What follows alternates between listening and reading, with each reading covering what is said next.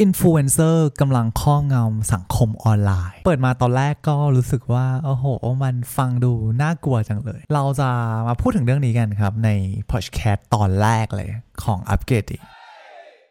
อัปเกรดพอดแคสต์ making an impact การกระทำเล็กๆ สามารถสร้างการเปลี่ยนแปลงที่ยิ่งใหญ่ ในชีวิตของใครบางคน และนี่แหละครับ คือเหตุผลที่คุณต้องฟังอัปเกรดดิอัปเกรดหรือยังอัปเกรดเลยอัปเกรดดิ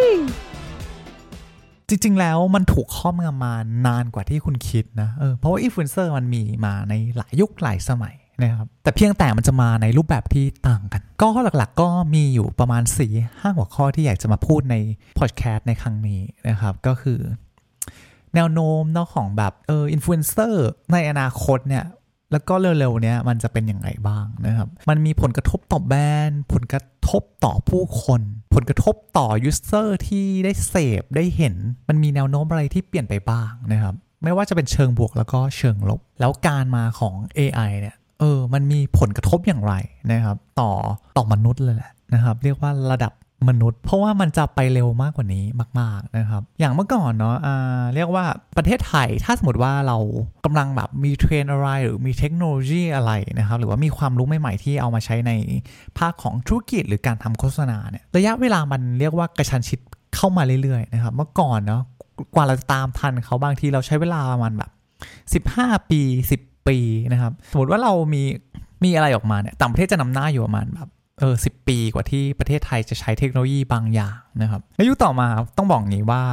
การคาดการณ์ที่มันเกิดขึ้นเนาะเออผมคิดว่าอะไรบางอย่างมันเกิดในต่างประเทศแหละ ประเทศไทยต่อมาน่าจะประมาณ4ีหปี สิ่งนั้นก็จะเกิดขึ้นตามนะครับ แต่ว่าปัจจุบันเนี่ยมันเร็วกว่านั้นมากนะครับ ซึ่งแต่ก่อนมันก็เป็นแบบนั้นมาตลอด แต่ว่าปัจจุบันเนี่ยมันมันไม่ใช่ 2 ปีเนี่ยเออประมาณ 2 ปีครึ่งเทคโนโลยี ที่มันเข้ามาเนี่ยมันเข้ามาเร็วมากจนเรียกว่า โอ้โห แกลบที่มันที่มันผ่านมาเนี่ยมันไล่ค่าไปเลย อะไรจะเร็วขนาดนั้น แล้วยิ่งการมาของ AI ใช่ไหมสิ่งที่ทำให้คนมันสามารถ generate ไม่ว่าจะเป็นเรื่องของอินคัมที่มากขึ้น สื่อที่มากขึ้นนะครับ แล้วก็การทำงานที่รวดเร็วแล้วง่ายขึ้น คุณลองนึกสภาพกว่า 5 ปีจะขับขยับมาเป็นแบบ 2 ปีครึ่งเนี่ยเออ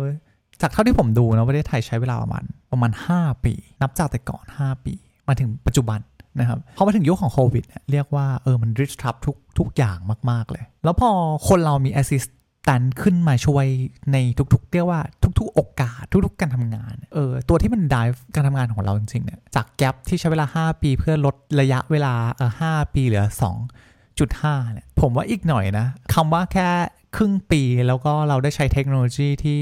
เท่าในระดับ global อะเออมันมีความเป็นไปได้สูงมาก นะครับสูงมากจริงๆ เพราะเมื่อก่อนการที่เราจะใช้เทคโนโลยีในในระดับแบบอุตสาหกรรมแบบระดับโลกเนาะที่มันเป็น industry เนี่ยเรียกว่าโหคนเราคนหนึ่งเนี่ยตัวเล็กตัวน้อยเนี่ยไม่มีโอกาสเข้าถึงเลย เพราะว่าราคาที่ต้องจ่ายมันสูงมากนะครับแต่ปัจจุบันเนี่ยโอ้โหเรียกว่าไม่ถึงร้อยดอลลาร์นะครับก็สามารถเข้าถึงเทคโนโลยีระดับนั้นได้นะครับหรือว่าการมาของ Chat GPT เนี่ยโอ้เราจ่าย แค่แบบไม่กี่ดอลลาร์เองแล้วก็เข้าถึงเทคโนโลยีที่เรียกว่าสบายมาก การทำงานของเรามันสบายขึ้นมาแบบ เหลือเชื่อนะครับ แล้วนับวันมันยิ่งฉลาดขึ้น ที่ย้อนกลับมานิดนึงถามว่า พอคนเราสามารถเข้าถึงเทคโนโลยีได้ง่ายขนาดนั้นนะเออ ความที่มัน expand ออกไป ไม่ว่าจะเป็นเรื่องของการทำงานเรื่องของ influencer ที่มันเกิดขึ้นเนี่ยการ generate content มันก็มากขึ้น แล้วพอมันมีปริมาณมากขึ้น การแข่งขันมันก็สูงขึ้น ความน่ากลัวของการแข่งขันที่มันสูงขึ้นคืออะไรครับ มันคือการทำ fake news เพิ่มขึ้นมาอย่างมหาศาลมาก มีเรื่องเล่าเรื่องเล่าหนึ่งครับที่อยากจะมาแชร์ให้ฟังเนาะเรียกว่าเมื่อก่อนเนาะสมัยก่อนสมัยที่เรียกว่าเออเรายังไม่มี iPhone ยังไม่มีสมาร์ทโฟน คนเราก็ใช้วิธีการอ่านหนังสือในในหนังสือ ซึ่งหนังสือเล่มหนึ่งเนี่ยราคามันก็ไม่ใช่ถูกๆใช่ไหมครับ เล่มหนึ่งสมัยก่อนเล่มแบบเนื้อหาดีๆนะ เล่มละพันสองพันสามพันเออถ้าอย่างถ้าอย่างเราไปดูในแบบพวก Asia Books หรือว่าคิโนะอย่างเงี้ยเราก็จะไปเจอเล่มบางเล่มที่ราคาแบบสองพันสามพันอันนั้นก็คือเรื่องปกตินะครับในในสมัยก่อน แล้วต้นทุนค่อนข้างสูงในในหนังสือแต่ละเล่มนะครับ การมาของการมาของสมาร์ทโฟนเนี่ยความความสำคัญของสมาร์ทโฟนที่มันมันมันจะทับ มากๆเนี่ยก็คือเฮ้ยคนเราสามารถอ่านหนังสือได้ได้ฟรีอะแล้วทำไมมันถึงอ่านได้ฟรีล่ะ คุณลองนึกสภาพคุณไปร้านหนังสือเพื่อซื้อหนังสือเล่มละ2,000 3,000บาทอะกับการคุณแค่สามารถมีสมาร์ทโฟนแล้วคุณสามารถอ่านหนังสือในโทรศัพท์ได้แล้ว แล้วมันฟรีด้วยอะโอ้โหมันมันน่าสะพรึงมากนะครับ ต้องถามลงไปอีกว่าเฮ้ยแล้วทำไมเขาถึงสามารถทำให้เราอ่านฟรีได้ ในเมื่อว่าการเขียน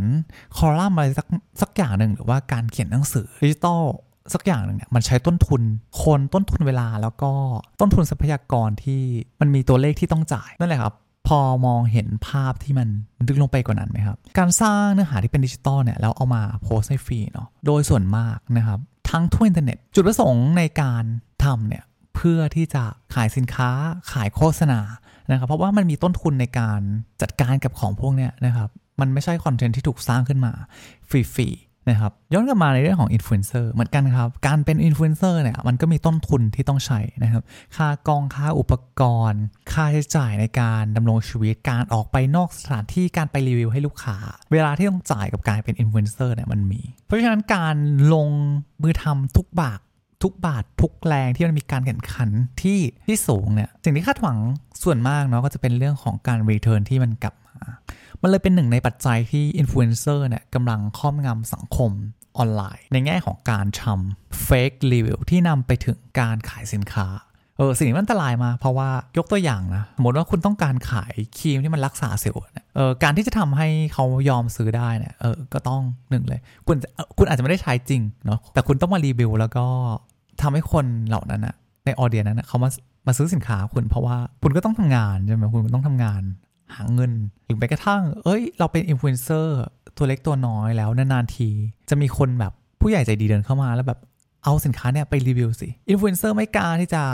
ปฏิเสธ การรีวิวที่เป็นข้อผิดพลาดหรือเป็นจุดด้อยของแบรนด์นะครับเพราะฉะนั้นฝ่ายที่ได้เห็นในคอนเทนต์นั้นนะมันก็จะเป็นเนื้อหา เพียงฝ่ายเดียวนะครับ การไปรีวิวที่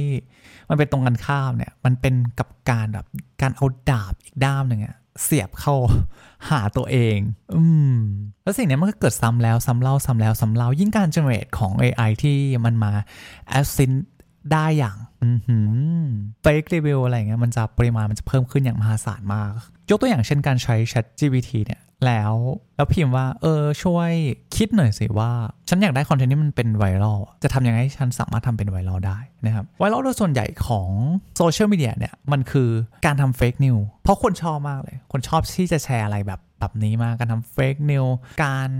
การเสพเนื้อหาที่มันไม่ได้แบบมีความ positive ขนาดนั้น อะไรที่มัน negative แล้ว การใช้ emotional ที่มันไปเข้าร่วมกับสิ่งนั้นอะเออ มันมันในมิติเนี่ยมันมันมากกว่า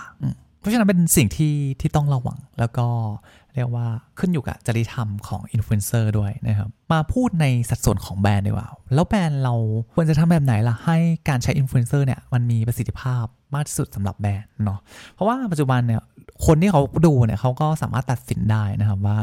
อันนี้เป็นการทำรีวิวที่เรียกว่าแบรนด์จ้างมาหรือว่าเป็นการรีวิวเพื่อให้ ให้คนที่ดูจริงๆได้ตัดสินใจด้วยนะครับอาชีพอินฟลูเอนเซอร์เนี่ยไม่ใช่อาชีพที่ใหม่แล้วนะครับ แล้วก็เรียกว่าคนทุกคนสามารถเป็นอินฟลูเอนเซอร์ได้ มีสื่อเป็นของตัวเองได้ เรียกว่าอย่างนี้เลย เป็นยุคแบบนั้นแล้วนะครับ เพราะฉะนั้นการเข้าถึงของไมโครอินฟลูเอนเซอร์เนี่ยที่ทำมา real ๆเนี่ยมักจะเติบโตได้ไวมาก แล้วก็ถูกจ้างงานได้มากขึ้นด้วย เพราะว่าแบรนด์เนี่ยให้ความสำคัญกับไมโครอินฟลูเอนเซอร์มากกว่า คนที่มียอด follower เยอะ ๆ หรือมีฐานคนดูเยอะ ๆ นะครับ เพราะแบรนด์เข้าใจว่าการใช้ไมโครเนี่ยในแง่บางทีเนาะการทำ target audience มันแม่นกว่าอินฟลูเอนเซอร์ที่เป็นตัวใหญ่ ๆ ด้วยซ้ำอินฟลูเอนเซอร์เจ้าใหญ่ ๆ นะครับ โอ้บางคนใช้เงินหลักแบบหลักแสนห้าแสน บางคนเฉียดล้านนะครับ กับการความ effective ของแคมเปญที่ที่ทำเนี่ยยังสู้ของไมโครอินฟลูเอนเซอร์ไม่ได้เลยนะครับ แต่ว่าเรียกว่า awareness ก็ถ้าเป็นตัวใหญ่ ๆ ก็มากกว่านี่ก็คือเรื่องปกติอยู่แล้วนะครับ แล้วสำหรับคนที่เข้ามาฟังเนาะแล้วกำลังตัดสินใจว่าฉันกำลังอยากเป็นอินฟลูเอนเซอร์แต่ว่าคนทุกคนก็ทำหมดเลย ฉันควรจะเริ่มตอนเนี้ยยังทันไหมดีไหมเออผมบอกเลยว่าไม่ว่า จะยังไงก็ตามครับ อันนี้เป็นยุคที่เรียกว่าทุกคนสามารถมีสื่อเป็นของตัวเองได้นะครับ ช่อง 3 ช่อง 7 ผมก็ไม่รู้ว่าตอนนี้แบบพวกทีวีซีมีช่องอะไรบ้างนะครับ ก็ก็จะรู้ประมาณนี้แหละช่อง 3 ช่อง 7 ช่อง 9 อะไรเงี้ยเนาะ เออ คุณก็สามารถทำสื่อแบบนั้นเองได้เหมือนกันนะครับ แค่คุณเพียงแค่มีสมาร์ทโฟนแค่หนึ่งเครื่องเท่านั้น ต่อมาพูดถึงเรื่อง AI กัน กันอีกนิดนึงนะครับ ปริมาณของอินฟลูเอนเซอร์เนี่ย มันจะมากขึ้นเรื่อยๆนะครับ ในแง่ของการใช้ AI แล้วก็การทำ VR เออเรื่องที่สำคัญทำไมถึงผมถึงยกมาพูดเป็นประเด็นนี้นะครับ ปัจจุบันมีหลายคนมากที่ไม่ได้ออกกล้อง แล้วก็ไม่ได้ออกมาทำสร้างตัวตนอะไรอย่างเงี้ย เพราะว่าติดเรื่องฉันไม่พร้อมที่จะออกกล้อง เออฉันมีแบบ shape body ที่ไม่ค่อยโอเค หรือว่าฉันยังไม่มั่นใจกับหน้าตาตัวเองทำให้หลายคนรู้สึกว่าเอ้ยฉันพลาดโอกาสแบบนี้ แต่ไม่เป็นไรครับ ต้องบอกว่าอีกไม่นานยุคเนี่ยคนที่ไม่มีหน้าตาหรือคนที่กังวลเรื่องของ บุคลิกเรื่องของรูปร่าง ตรงกลางตรงนี้จะหายไปนะครับ เพราะคุณสามารถใช้ AI หรือการเป็นอินฟลูเอนเซอร์ที่เรียกว่าไม่ต้องแสดงหน้าก็คุณก็สามารถเติบโตแล้วก็เป็นผู้มีชื่อเสียงในโลกนี้ได้เช่นกัน สิ่งที่ควรทำและไม่ควรทำในการทำงานร่วมกับอินฟลูเอนเซอร์นะครับ สิ่งที่สำคัญมาก ไม่ว่าจะเป็นเอเจนซี่ก็ตาม หรือว่าเป็นเป็นแบรนด์ก็ตาม การให้ อิสระอินฟลูเอนเซอร์ในการทำงานเนี่ยเป็นเรื่องที่สำคัญมากนะครับเพราะคนที่มาเป็นอินฟลูเอนเซอร์เนี่ยส่วนมากเนี่ยรักอิสระแล้วก็อยากจะโบยบิน อยู่นอกกรอบไม่ต้องการที่จะทำตามใครไม่เหมือนใครนะครับ อย่างเช่นคำว่าอินฟลูเอนเซอร์เนี่ยมันก็คือผู้ทรงอิทธิพลนะครับ เพราะการเป็นผู้ทรงอิทธิพลได้เนี่ยเออมันก็จะต้องมีความที่แตกต่างกล้าคิดกล้าทำกล้าลองสิ่งใหม่ๆ ทีนี้พอแบรนด์ไปบีบเค้นเขามากเนี่ย มันทำให้อินฟลูเอนเซอร์คนนั้นนะไม่สามารถทำงานได้เต็มที่นะครับ เพราะว่าเราไปขีดกรอบของเขาเนี่ยมากเกินไป แล้วแคมเปญของคุณเนี่ยก็จะไม่ effective ด้วยเช่นกันนะครับ อีกอย่างหนึ่งก็ถ้าคุณให้อินฟลูเอนเซอร์เนี่ยรีวิวในแต่ข้อดีเนาะไม่มีข้อเสียเลยเนี่ยในแง่ของจริยธรรมที่อินฟลูเอนเซอร์เนี่ยต้องรับเนาะสุดท้ายแล้วอะแบรนด์นี่แหละครับจะเป็นตัวที่จะฆ่าอินฟลูเอนเซอร์เจ้านู้นก็เข้ามาเจ้านู้นก็เข้ามาเจ้านี้ก็เข้ามา แล้วบอกว่าเออช่วยรีวิวแบบนี้หน่อย แต่ว่า product ของคุณอะมันมันไม่มีจุดไหนเลยอะที่จะให้แบบอินฟลูเอนเซอร์มาช่วยแบบรีวิวกระตุ้นยอดขายหรือว่าสร้างแคมเปญที่มันแค่มัน success ได้อะมันไม่มีเลย เพราะฉะนั้นพอมันไม่มีเลยปุ๊บอะอินฟลูเอนเซอร์ต้องงัดกระบวนการออกมาแล้ว tactic ฉันจะทำยังไงเนี่ย จะทำยังไงให้แบรนด์มันแบรนด์ของคุณมันดูดี เพราะฉันรับเงินของคุณมาแล้ว ฉันจะรีวิวไม่ดีก็ไม่ได้ใช่ไหมอะไรอย่างเงี้ยเออก่อนที่จะใช้อินฟลูเอนเซอร์นะคุณควรที่จะมั่นใจก่อนว่าแบรนด์ของคุณเนี่ยมันเข้าที่เข้าทางแล้ว product ของคุณเนี่ยมันก็สามารถแก้ไขปัญหาให้กับผู้บริโภคได้จริงๆนะครับเพราะถ้าอินฟลูเอนเซอร์คนไหนเขาเจออะไรแบบนี้มากๆสักวันหนึ่งเขาก็จะหมด passion ในการทำงาน ในแวดวงของอินฟลูเอนเซอร์เหมือนกัน ทีนี้มาพูดของบทสรุปของพอดแคสต์ใน